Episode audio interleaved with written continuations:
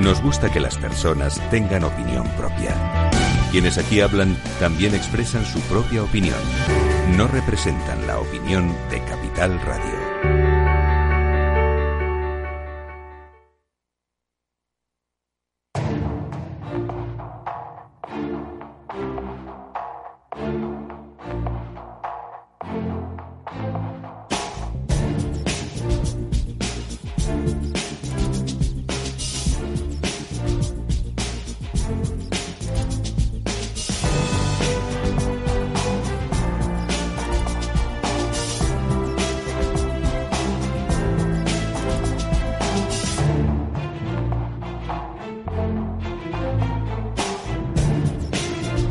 Capital Radio, la magia de la publicidad, con Juan Manuel Urraca.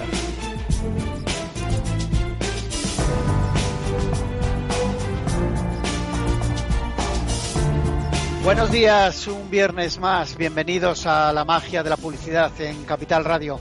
Hoy tenemos con nosotros a Noemí Cuní, vicepresidenta del Clúster Audiovisual de Cataluña. Bienvenida, Noemí.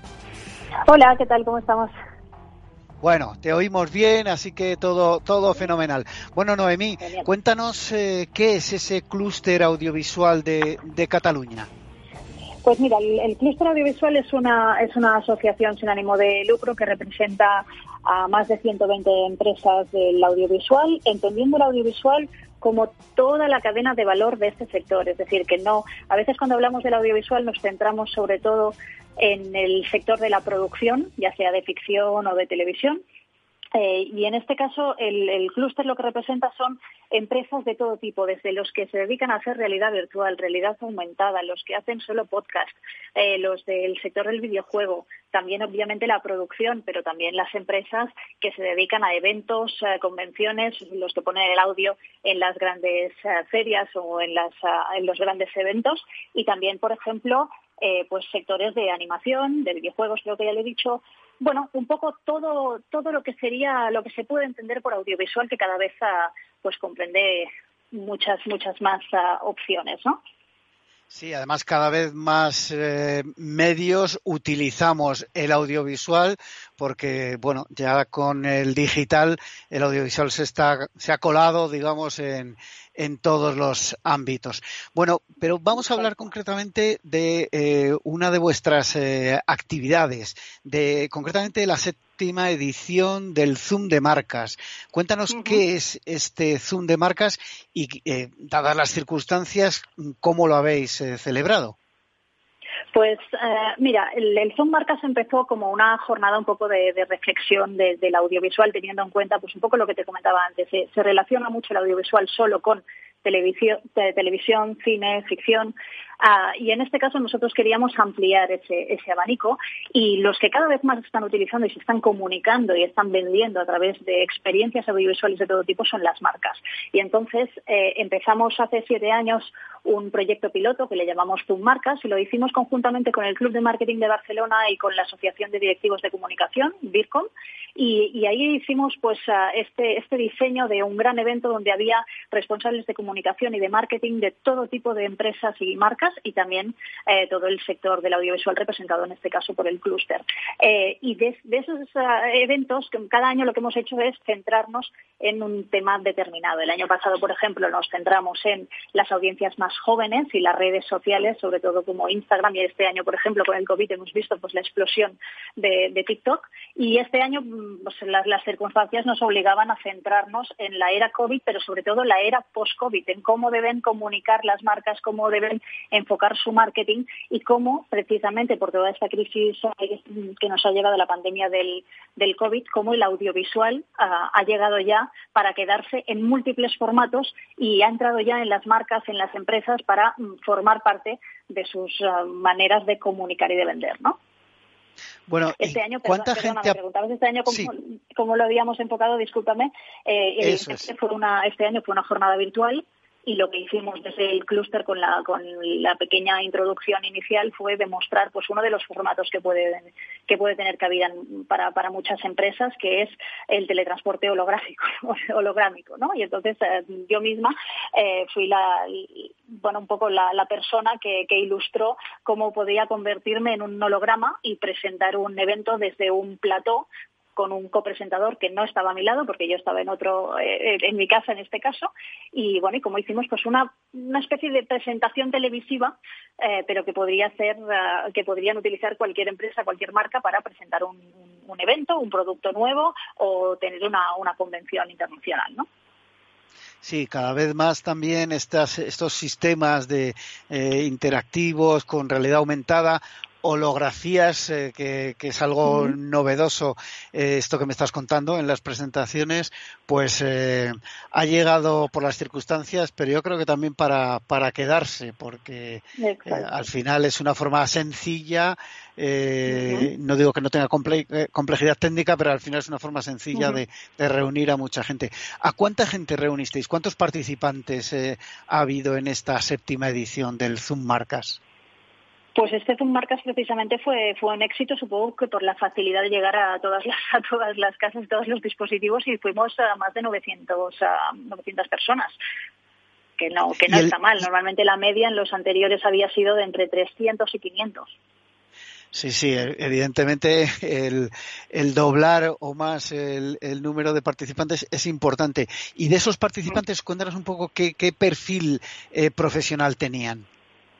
Pues básicamente eran responsables eh, de, comunicación de empresas de todo tipo de eh, tamaño y de actividad o de instituciones, eh, responsables de marketing también, y, luego personas que nos dedicamos al sector de la, del audiovisual para un poco entre todos reflexionar sobre cómo podemos tener esas sinergias y cómo el audiovisual puede contribuir a ayudar a marcas, instituciones y grandes o pequeñas empresas a, comunicar mejor y llegar mejor a sus, a sus targets. Y, por ejemplo, en este caso, el panel de expertos que, protagonizaban un poco la, jornada y la presentación estaban pues, eh, Cristina Vallosada, que es la responsable de comunicación corporativa de SEAT, que es una empresa que durante esta pandemia pues, ha tenido unas circunstancias uh, muy especiales y ha comunicado en este caso cómo dejaba de hacer coches para pasar a hacer respiradores para los hospitales en situación de emergencia. Tuvimos también al responsable de comunicación de Filming, que es esta plataforma eh, que compite de alguna manera en nuestro país con Netflix y con HBO y cómo su estrategia también durante la pandemia pues les ha permitido uh, crecer. Luego teníamos uh, también al responsable de, bueno, al CEO de, de una gran agencia de, de, publicidad y de comunicación como es Soysby, ¿no? y ellos tres pues fueron los encargados de ilustrarnos un poco con su experiencia y sus vivencias eh, pues eh, cómo se estaba cómo estaban enfocando esa, esa comunicación en estos tiempos no porque las marcas al final, como tú bien decías, han tenido que seguir comunicando y, tendrán que seguir comunicando, sea cual sea esta nueva realidad o, nueva normalidad o como le queramos llamar. Eh, en cualquier caso, y aunque volvamos, y ojalá, a la normalidad absoluta, eh, que sería el ideal.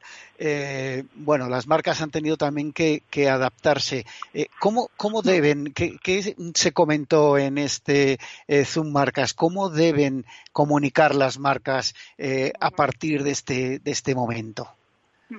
Mira, yo creo que de las dos principales conclusiones que yo destacaría del Zoom Marcas, la primera y casi que más importante es eh, la explosión, digamos, de la, aunque todo el mundo se ha dado cuenta de la importancia de la comunicación interna. La comunicación interna siempre era ese departamento, los afortunados que lo tenían como, como empresas, eh, que era como, bueno, pues un pequeño departamento con una importancia relativa. ¿Qué ha pasado? Que con el teletrabajo impuesto por una pandemia, eh, pues las empresas han visto cómo todo su personal estaba diseminado entonces cómo vas a generar ese, ese sentimiento de pertenencia y de, team building en, un momento en que tienes a todo, a todo tu personal, eh, cada uno en su casa, con sus circunstancias, sus conciliaciones y sus problemas. Entonces, eh, ha habido una urgencia de comunicar internamente y también para, aplacar un poco las preocupaciones y las incertidumbres de todas esas personas que o tenían riesgo de perder el trabajo o estaban preocupados de poderlo tener. Por lo tanto, las empresas eran responsables también de transmitir todo eso y de informar puntualmente a su, a su personal. Eso ha implicado, mm, pues bueno, pensar de manera distinta esa comunicación interna plantearla bien, darle recursos y luego aprovechar también las posibilidades audiovisuales para hacerlo posible y que no fuera la frialdad de un mail, ¿no? Porque un mail del CEO un día pues lo agradeces, el segundo ya no tanto y el tercero ya te pone nervioso porque es absolutamente frío y poco personal. Esa sería una de las de las importantes conclusiones que, surgió en esa en esa jornada del Zoom Marcas.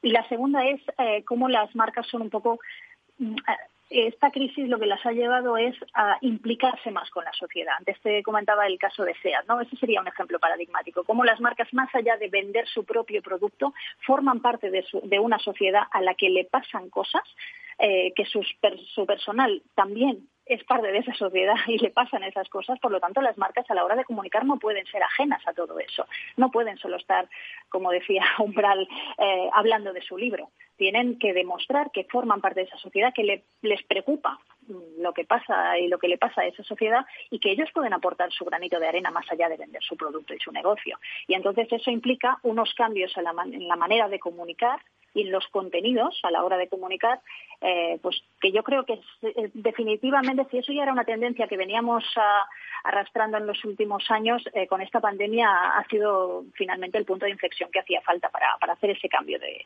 de chip, ¿no?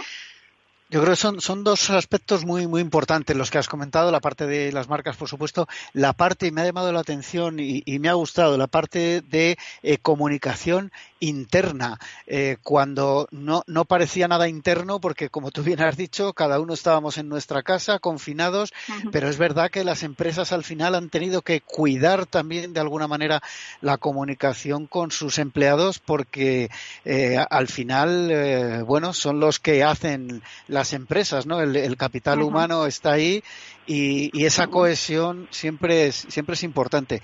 Y a nivel de empresas, eh, esto que comentabas de SEAT, eh, me ha recordado que eh, justo también, pues más o menos al principio de, del confinamiento, saltaba una noticia, yo que soy muy forofo de la Fórmula 1, que Ferrari también se ponía en sus fábricas a fabricar respiradores. Yo creo que las empresas con conciencia de alguna manera han puesto sus recursos a, trabajar para la sociedad y esto creo que ha sido muy, muy importante. Eh, más allá de, las marcas y de las empresas, eh, ¿qué conclusiones habéis sacado en cuanto a los consumidores? ¿Qué, quieren, qué buscan los consumidores en estas nuevas circunstancias? Pues mire, yo creo que va bastante relacionado con, estas dos conclusiones que te decía. Al fin y al cabo, todos hemos sufrido una situación que nos ha descolocado y en la que estamos todavía inmersos y que, genera muchas incertidumbres y, mucha preocupación a medio y a largo plazo. Y, lo que creo que los consumidores de alguna manera queremos es esa autenticidad de las marcas y esa, esa preocupación que te decía ah, también por la sociedad y qué, qué pueden aportar, aportar ellos, ¿no? Es decir, eh, tú puedes tener, ah, no sé, un, anuncio en prime time todos los, todas las noches ah, en televisión diciendo que tu fundación es la más preocupada y que hace años que te preocupas por la sociedad, pero luego esa misma empresa, esa misma fundación resulta que ha salido en las noticias diciendo que han intentado ganar dinero pues ah, con otra con otro tipo de actividades y no de manera precisamente lícita, ¿no? Eh, bueno, eso es lo que yo creo que, que se acaba, precisamente porque todos tenemos mucha información información mm, que tenemos que empezar a, identificar cuál es cierta y cuál es no, obviamente, pero tenemos mucha y con esa mucha información ya no es fácil que, nos cuelen las cosas, ¿no?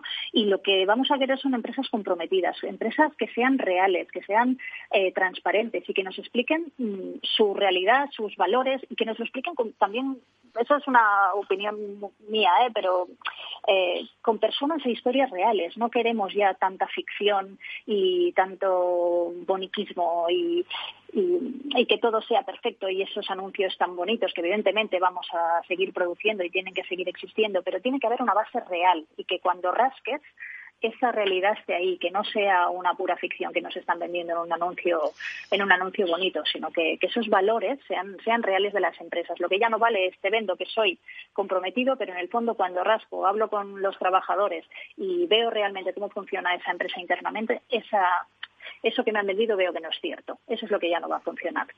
coincido, coincido totalmente contigo, sí, sí. Y luego las generaciones más jóvenes, los millennials y los centennials, yo creo que son los grandes abanderados de ese cambio también. Y ese compromiso lo buscan también en temas de sostenibilidad, en compromiso social eh, y, lo, y lo buscan de verdad. Y si no es así no lo consumen. Y casi que es como una religión, ¿no? Entonces, oye, si hay una, hay una marca de zapatillas que lo hace con materiales reciclados de plásticos o rescatados del mar, pues eso va a ser como una nueva religión y esas zapatillas van a venderse mucho más entre este tipo de este tipo de generación que otras que igual se hacen en otros países ah, con mano de obra barata y que venden unos valores que luego a la hora de la fabricación no existen. Bueno, para terminar, eh, nos queda muy poquito tiempo. Eh, los valores en auge, como el consumo sostenible que estábamos comentando, ese compromiso social, proximidad, eh, seguirán siendo claves en los próximos meses y yo me atrevería a preguntarte y años porque en este momento eh, también es como que nos ha dado mucho tiempo a todos a, como a pensar de una manera más sosegada a, pensar en ese consumo sostenible. Se ha eh, relacionado de alguna manera esta situación el famoso virus con, la sostenibilidad de, la tierra del medio ambiente.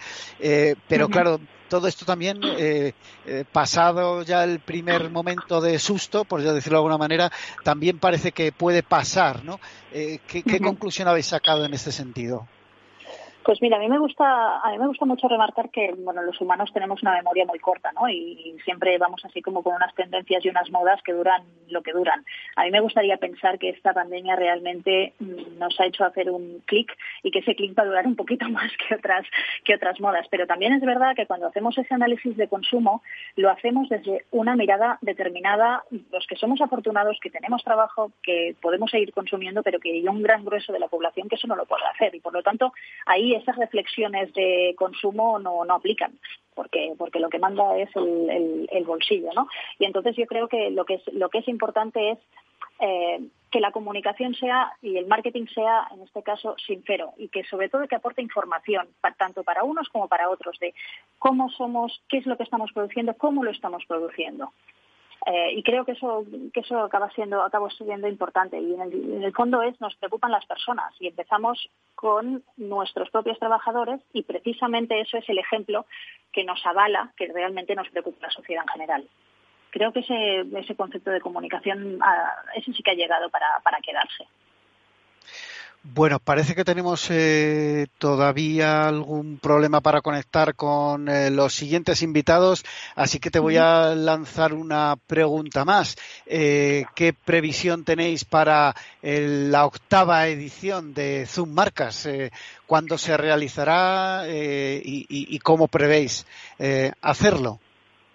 Pues mira, la próxima edición será el año que viene. Estamos todavía debatiendo a ver qué temas pueden ser interesantes, pero sí que es verdad que vamos a hacer una especie de spin-off de realidad aumentada, realidad virtual y big data que es lo, que, lo que también está ahora encima de la mesa de los ah, responsables de comunicación y marketing para transformar sus comunicaciones. ¿no? Los datos de, de, nuestros consumidores son los que, los que acaban facilitándonos información que nos permitirán hacer contenidos más personalizados y hablar con esas personas de tú a tú, sabiendo cuáles son sus intereses, qué les preocupa y yo como empresa qué solución te puedo dar. Eh, por eso también en este sentido el audiovisual es, muy importante, ¿no? porque permite la generación de esos contenidos para llegar de manera más ah, directa a, los targets ah, concretos de cada, de cada compañía, los diferentes segmentos. ¿no? Antes se pensaba siempre pues, en los grandes medios, los grandes medios obviamente siguen siendo el principal canal, pero las redes sociales ah, y los portales propios de las marcas y las empresas son grandes plataformas que conforman ya eh, su propio medio de comunicación como empresa. Yo siempre digo, eh, nosotros en, nuestra empresa, por ejemplo, en particular, que estamos especializados en, periodismo de marca, en brand journalism, lo que, lo que defendemos siempre es que las empresas ya son medios de comunicación por sí solos. Por lo tanto, deben mojarse, deben tener una línea editorial, deben tener unos contenidos con una, con una lógica y con una coherencia y deben preocuparse por su audiencia. Esa audiencia, ¿qué quiere saber? ¿Qué le puedo aportar? ¿Qué tipo de información? Y a partir de ahí hacemos todo el calendario de, contenidos, ¿no? Pues yo creo que eso es, muy importante. Muy bien, pues eh, muchísimas gracias Noemi Cuní, vicepresidenta del Clúster Audiovisual de Cataluña, por haber participado hoy en la magia de la publicidad en Capital Radio. Nosotros continuamos, continuamos con Antonio Cantalapiedra, cofundador y CEO de Bunivers. Eh, bienvenido, Antonio. Muy buenas, ¿qué tal estáis? Es Bunivers, Bunivers.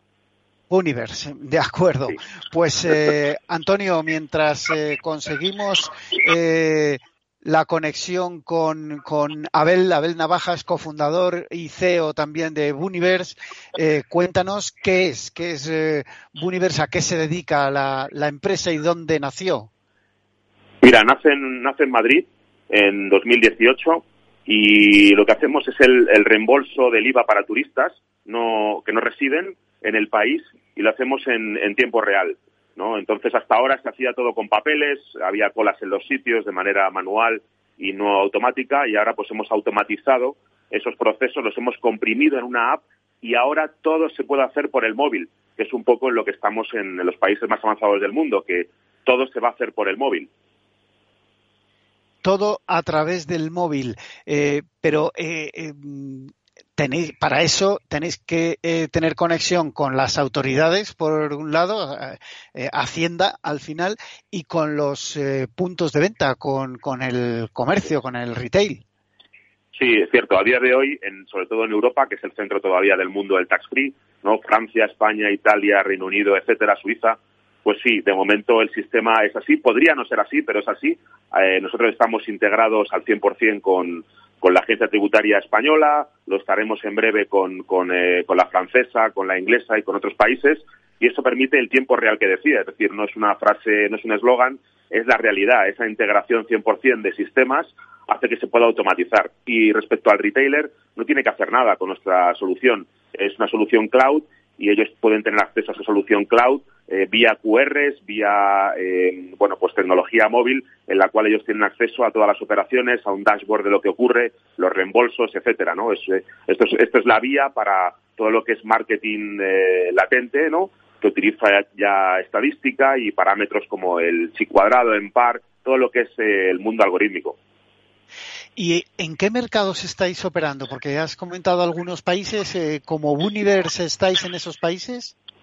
Sí, como Universe estamos a día de hoy operativos en España, estamos preparando el lanzamiento, como decía, para países eh, dentro de la Unión Europea y analizamos otros mercados, pero donde estamos operativos y ya operando con un, con un porcentaje importante de tiendas y con, clientes antes de que llegase el, el, COVID, claro, porque son turistas no residentes, con lo cual ahora han dejado de venir y estamos haciendo campañas un poco para mantener estos turistas que teníamos y mantener estas, estos retailers, estas tiendas con las que ya estábamos trabajando.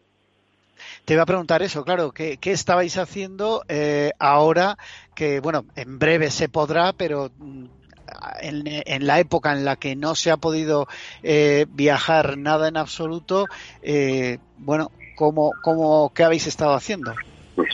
Bueno, como... perdona, perdona, Antonio. necesitamos una brevísima pausa para la publicidad. retomamos la pregunta a la vuelta de la publicidad. Continuamos en la magia de la publicidad en Capital Radio. Gracias.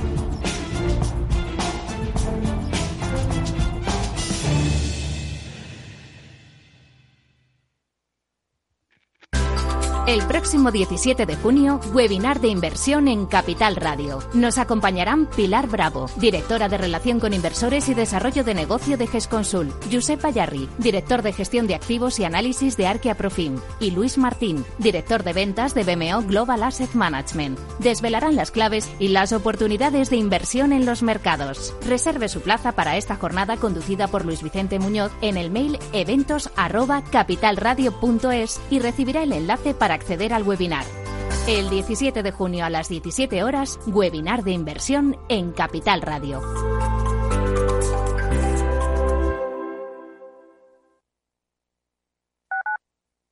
Capital Radio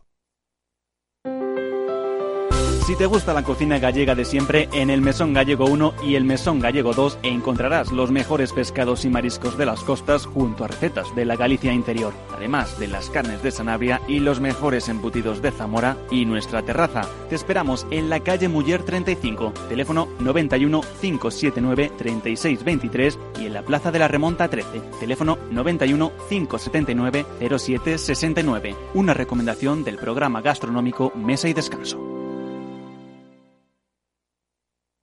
Gráficas Naciones. Más de 50 años de experiencia en el sector de las artes gráficas. Apostamos por la última tecnología tanto en impresión offset como en digital y gran formato. Realizamos todo tipo de impresión. Tarjetas de visita, folletos, libros, vinilos, decoración y montaje de stands. Más información en el 91 629 2145 o en gráficasnaciones.es.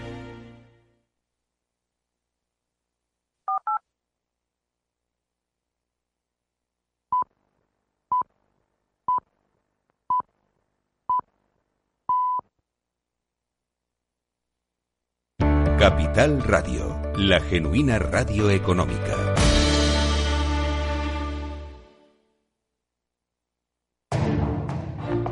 La magia de la publicidad con Juan Manuel Urraca.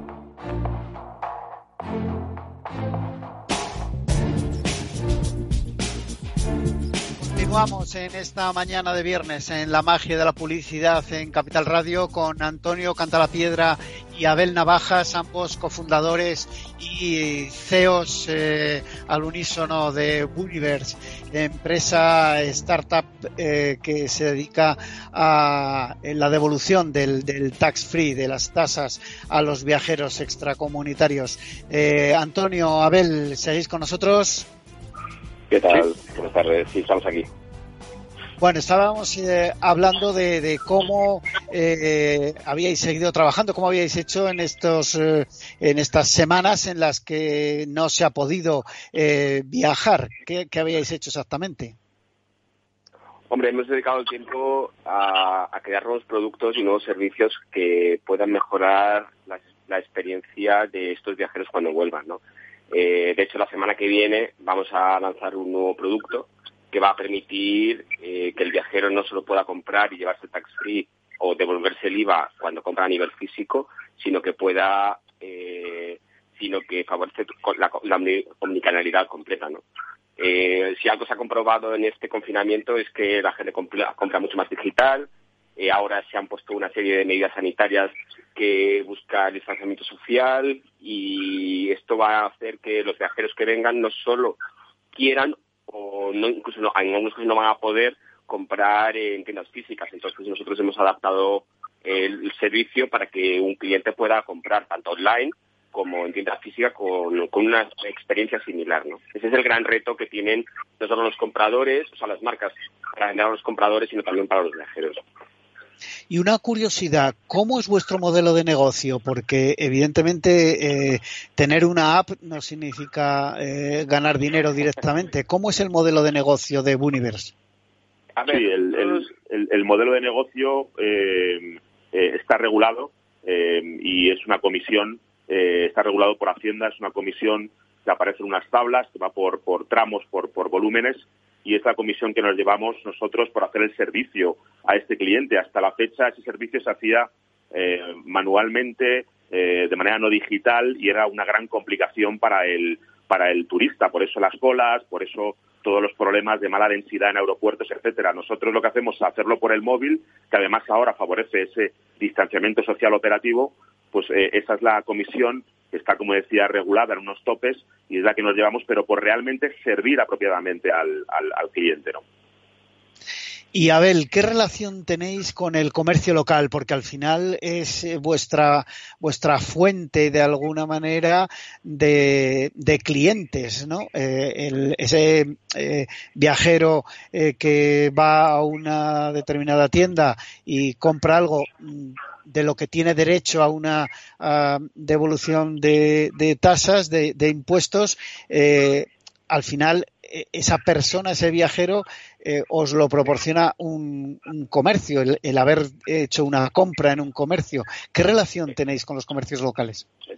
A ver, eh, nosotros eh, intentamos, o sea, tenemos mucho foco de tener la mejor relación posible con los comercios locales y hemos creado un servicio que incentiva eh, la venta y el comercio local, ¿no? El tax free, mucha gente a quien le suene, eh, le suena haber visto colas de chinos, de personas en el corte inglés, pero eso, o, o, en tiendas más de lujo. Y el motivo es que básicamente que tradicionalmente el taxi ha sido un servicio de lujo por las dificultades que llevaba el proceso de reintegro, de devolución. Nosotros eh, hemos llegado y hemos nacido para hacerlo muy sencillo, muy simple, que, que un británico, que un noruego, que un suizo que está, está en la playa o que está en un pequeño en una pequeña tienda de, artesanía o de productos locales en un pueblo perdido eh, la montaña en el campo pueda tener este servicio, ¿no? ya que no no lleva integración en la caja. al final todo está en el móvil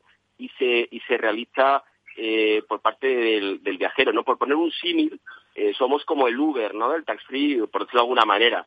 Es decir, al final todo ocurre en la aplicación eh, por parte del usuario final y nada por parte del, del que del, de la tienda, ¿no? La tienda se tiene que inscribir a un esquema, eh, a, inscribir a un esquema eh, donde dice que quiere colaborar con nosotros y luego el usuario elige dónde compra y, se favorece de todo este proceso. Acabáis de lanzar una campaña, una primera campaña de marketing enfocada precisamente al, comercio local para ayudar en la reactivación económica. ¿Cómo, ¿En qué ha consistido? ¿Qué, ¿Qué tipo de acciones estáis llevando a cabo?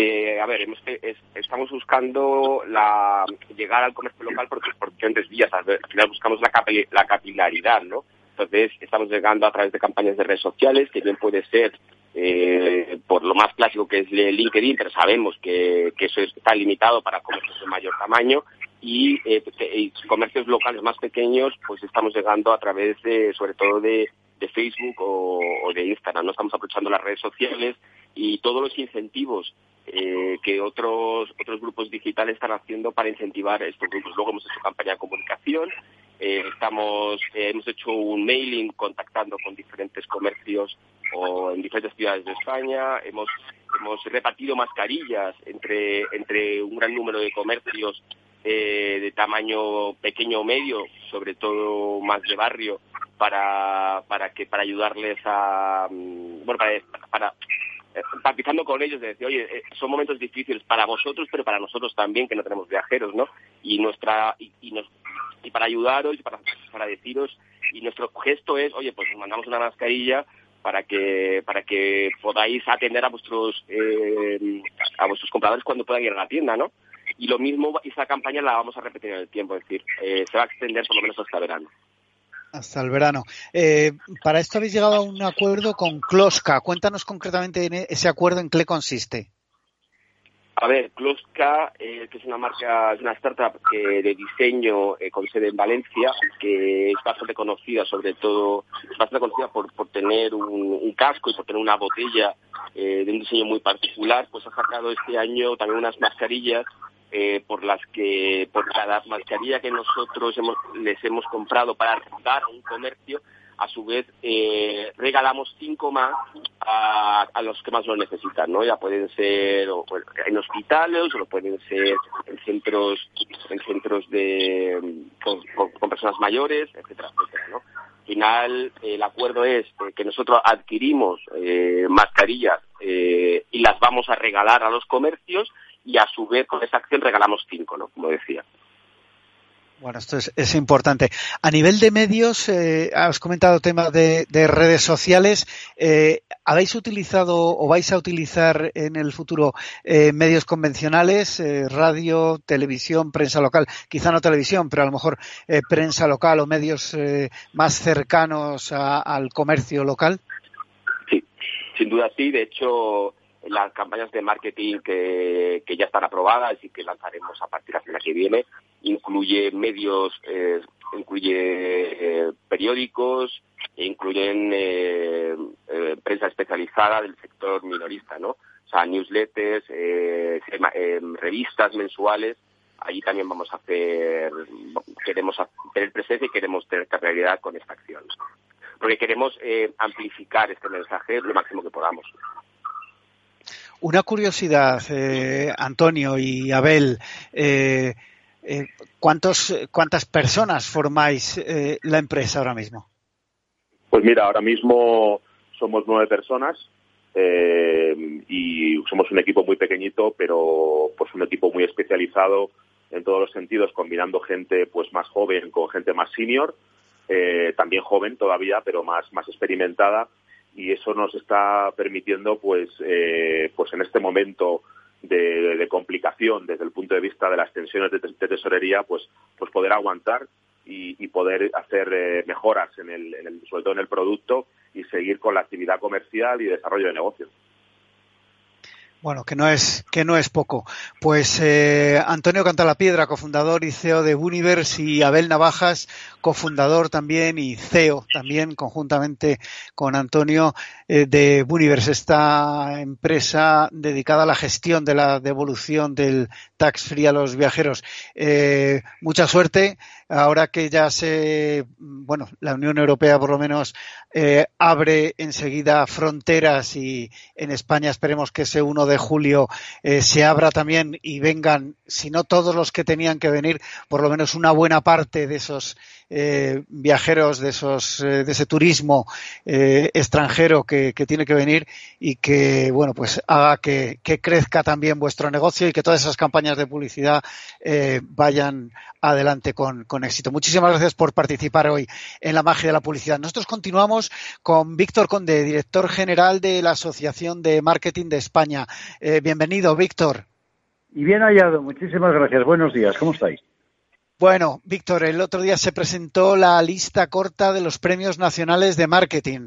Eh, una presentación virtual, como no podía ser de otra forma de momento, eh, pero que, bueno, eh, tiene ya sus, sus nombres, sus eh, candidaturas y, y bueno, eh, los, los posibles ganadores ya en esa, en esa lista corta. cuéntanos eh, rápidamente cómo fue esa presentación. Bueno, como bien dices, la hicimos virtualmente a través de una conexión con YouTube y, bueno, pues eh, lo que no podíamos era faltar a la cita, porque el proceso de los premios nacionales de marketing en su decimosegunda edición sigue, sigue adelante y sigue corriendo. Entonces, eh, el día 25 de este mes eh, se reunirá el jurado para ya la deliberación final, pero lógicamente el paso preliminar era el publicar los finalistas de cinco por, por cada categoría que eh, entrarán ya en ese debate en ese debate final para eh, obtener el primero, segundo y tercer premio de cada una de las categorías. Víctor, se han presentado este año eh, 221 candidaturas. Eh, ¿Cómo ha estado? No, no, no, he recabado, no he visto la información. ¿Cómo ha estado con respecto a años anteriores la presentación de candidaturas? Mira, ha sido algo más baja que, de lo que fue el año pasado.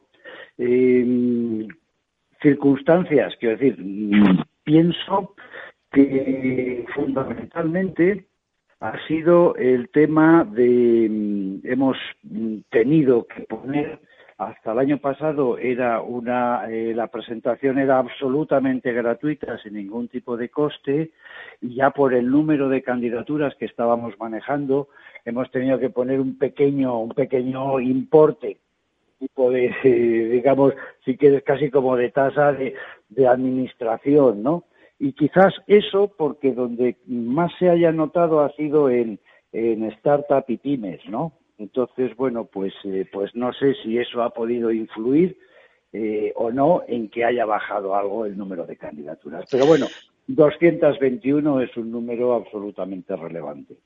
Está, está muy bien, dadas las circunstancias, además de lo que entiendo que poco, pero que haya podido influir esa pequeña, ese pequeño importe por, por inscribir la candidatura, entiendo que las circunstancias que hemos tenido en estos meses eh, han sido demoledoras como, como para no influir, ¿no? Pero bueno. pues al final esto... el asunto, sí.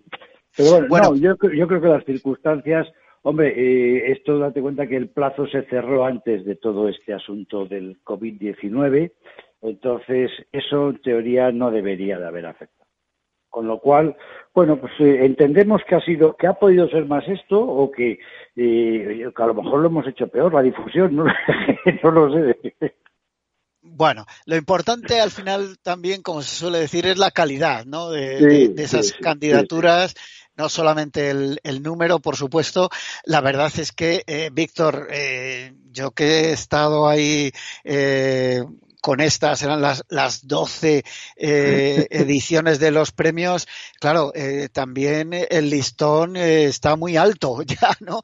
Hay veces que se dice, no, hemos superado el listón del de, año pasado, sobre todo en cuanto a calidad y demás, al final, claro, es, es complicado y complicado para, para el jurado eh, del que te quiero preguntar, ¿no? Porque al final eh, es sobre quien recae eh, la responsabilidad de, de, manejar esas 221 candidaturas.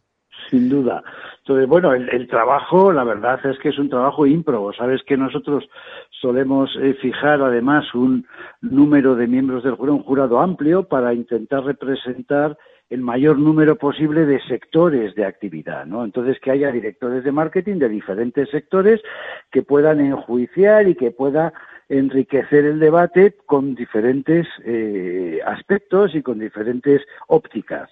Entonces, eh, bueno, pues manejar ese número de candidaturas empieza a no ser fácil.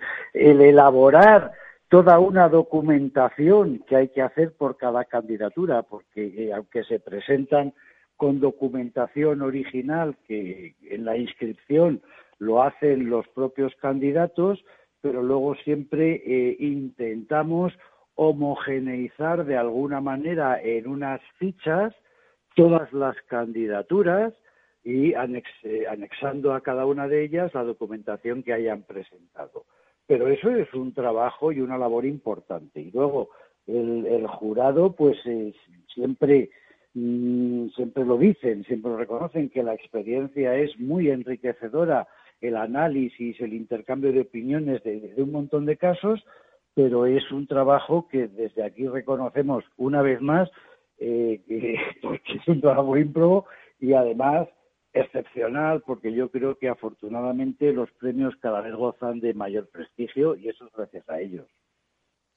Eso sin duda. Yo, eh, al repasar la lista de, del jurado, eh, que por cierto está eh, presidido este año por Paulo Suárez, Regional Manager Director para el sur de Europa de, Campo Frío, bueno, por supuesto he encontrado amigos y conocidos varios, en cualquier caso grandes profesionales del sector. muy repartido también he visto hombres y mujeres, como últimamente se habla tanto de de, esa equidad también en ese sentido, yo creo que el marketing eh, sin duda es eh, punta de lanza, si, si me, se me permite la, expresión, ¿no? Y, eh, muchos grandes profesionales que han tenido o que tienen bajo su responsabilidad grandes campañas de, marketing. En cualquier caso, grandes conocedores de, del sector y seguro que sus decisiones serán, serán acertadas van a tener la reunión, comentabas, el día 25. Eh, yo tenía que hacer aquí un, inciso eh, porque eh, Víctor, bueno, la, Asociación de Marketing de, España nos ha invitado a la prensa. yo asistiré a, bueno, una comida previa a la reunión de jurados que evidentemente es, confidencial y, privada y va a ser pues como digo, una, comida va a ser presencial. A mí me, me dio una gran alegría que sea la primera convocatoria a la prensa eh, real, no virtual, y que volvamos poco a poco eh, a la bueno, pues a, la realidad física de, vernos, de charlar en persona y, que intentemos poco a poco volver a la normalidad, Víctor. Te lo tenía que, decir así en, público porque yo creo que es eh, bueno, pues eh, atrevido por un lado, pero, pero yo creo que hay que, hay que arriesgarse también un, mm. poquito con todas las, por supuesto, con todas las medidas eh, que nos dictan las autoridades sanitarias, pero, pero empezar a, vernos físicamente también, ¿no? Claro, vamos a estar, lógicamente, con todas las cautelas, como no puede ser de otra manera, pero yo creo que es importante recuperar la normalidad. Yo creo que en ese sentido, si la Asociación de Marketing pues puede ser eh, pionera en ese tipo de eh, en esa iniciativa de recuperación con todas las medidas de seguridad pertinentes de esa normalidad, bienvenido sea, ¿no? Eh, creo que el espacio donde lo hacemos es suficientemente amplio para que no haya ningún tipo de, de problemas, ni de temores, ni de miedos, y se tomarán todas las precauciones oportunas. Y, y yo creo que sí, y lo mismo digo respecto a los premios nacionales de marketing, que la gala luego será el 17 de septiembre y, bueno, pues en principio la pensamos hacer eh, gala presencial y retransmitida también en streaming para quien mm, prefiera eh, verla eh, virtualmente, pero yo creo que, que lo haremos que lo haremos así porque es importante que apostemos por una por una vuelta a la normalidad y, siempre que sea posible pues lo antes eh, lo antes que podamos no en cuanto a, número de participantes, porque eh, las anteriores galas, eh, lógicamente, han ido increciendo también en cuanto a, bueno, pues a, la presencia de profesionales para, para ver eh, en directo eh, la gala y la, entrega de premios y, por supuesto luego eh, todo ese networking, ¿no? Como se dice, el poder charlar con, con, los colegas de profesión, con todo el sector y, también con los premiados, al final se juntaba o nos juntábamos muchísimos profesionales, muchísima gente. ¿Qué, tenéis previsto en cuanto a eso este año? ¿No, no va a haber eh, problemas de, aforo? Pregunto, Víctor. Eh, sí, muy probablemente. Vamos a ver cuáles son las condiciones que rigen en septiembre, ¿no? Pero muy probablemente nosotros veníamos teniendo una, una, una, asistencia aproximadamente de unas mil personas. Eh, lo hacemos en Salacaín la finca. Salacaín la finca tiene, como tiene además dos salones, eh, podemos tener una capacidad como de 1.200 personas, en un aforo total.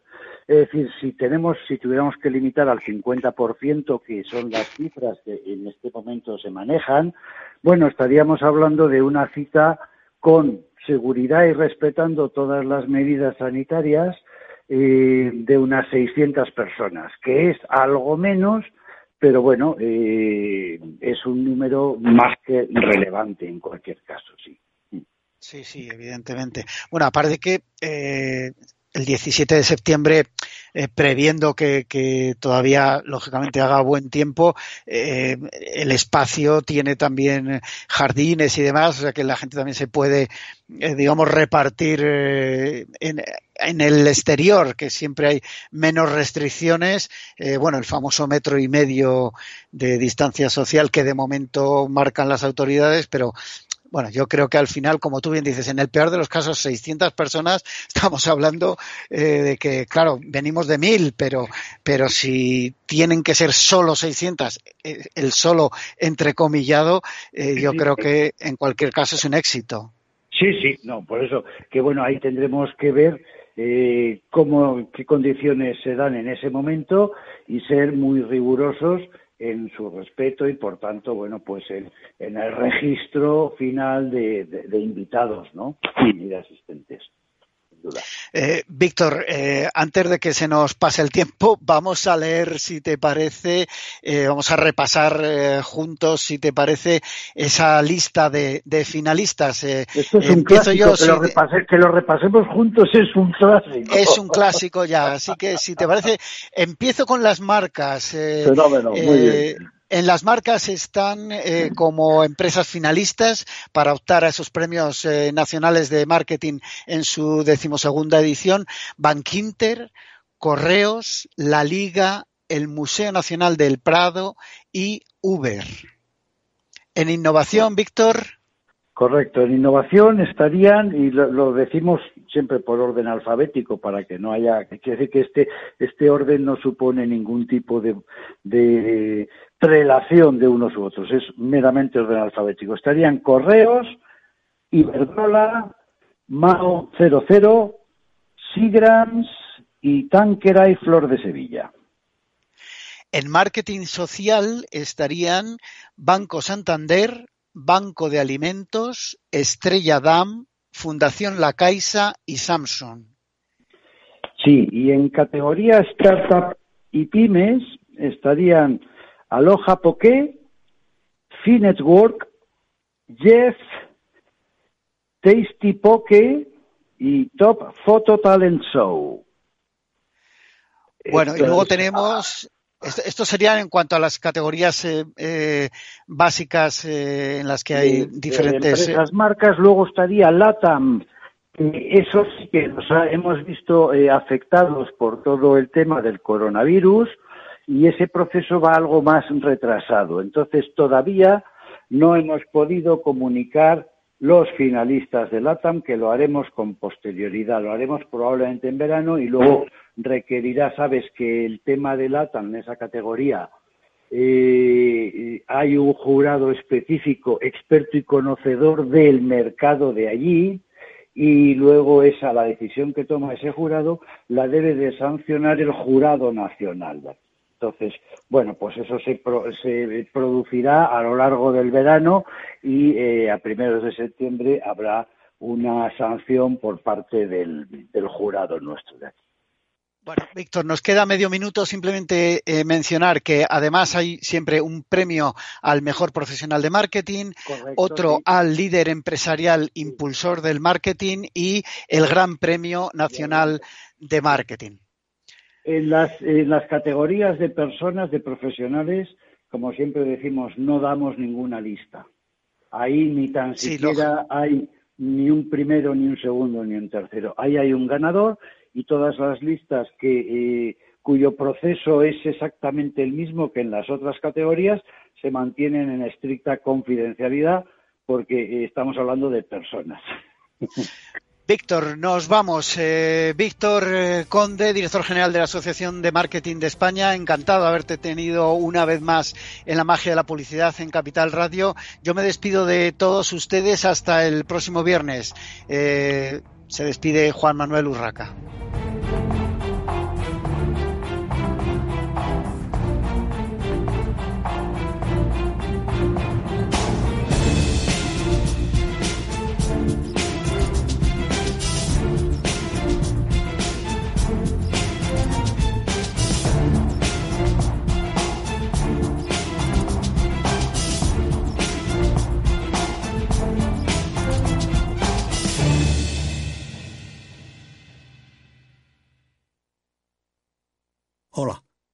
Soy Leopoldo Abadía, autor de La Crisis Ninja.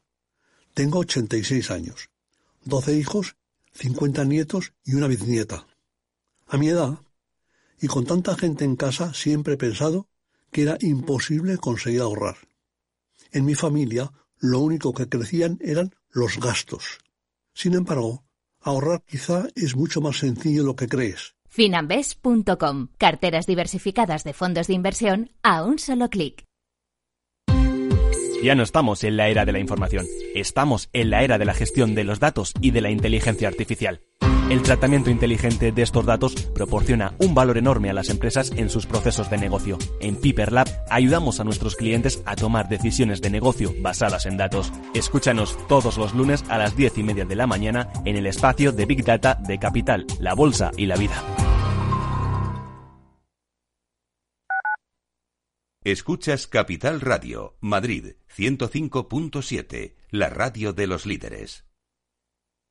Disfruta de la mejor cocina gallega en Montes de Galicia. Todo un clásico moderno en el barrio de Salamanca. Disfruta de la variada dieta atlántica, de las mejores carnes y pescados tratados con respeto y transparencia y regados con una de las mejores bodegas de la zona. En grupo, en familia o en pareja, Montes de Galicia te ofrece el espacio perfecto en cada ocasión.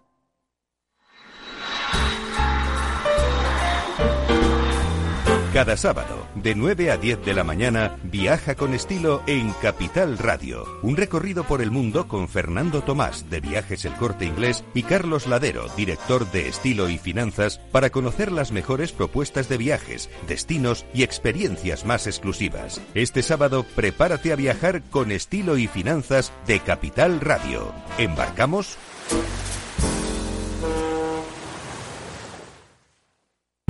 Data is in the Air, el programa de Capital Radio dedicado al Big Data y a la transformación digital de la sociedad. Escúchalo en directo cada lunes a las diez y media de la mañana en Capital, La Bolsa y la Vida y también en podcast en capitalradio.es. Esto te estás perdiendo si no escuchas a Luis Vicente Muñoz en Capital, La Bolsa y la Vida. Es fundamental salvaguardar la seguridad jurídica, porque el dinero puede elegir otros mercados eh, pues muy rápidamente. ¿no? Miguel Zurita, presidente de ASCRI, la patronal de Capital Riesgo en España. No te confundas. Capital, la bolsa y la vida con Luis Vicente Muñoz, el original. Para personas inquietas, Capital Radio.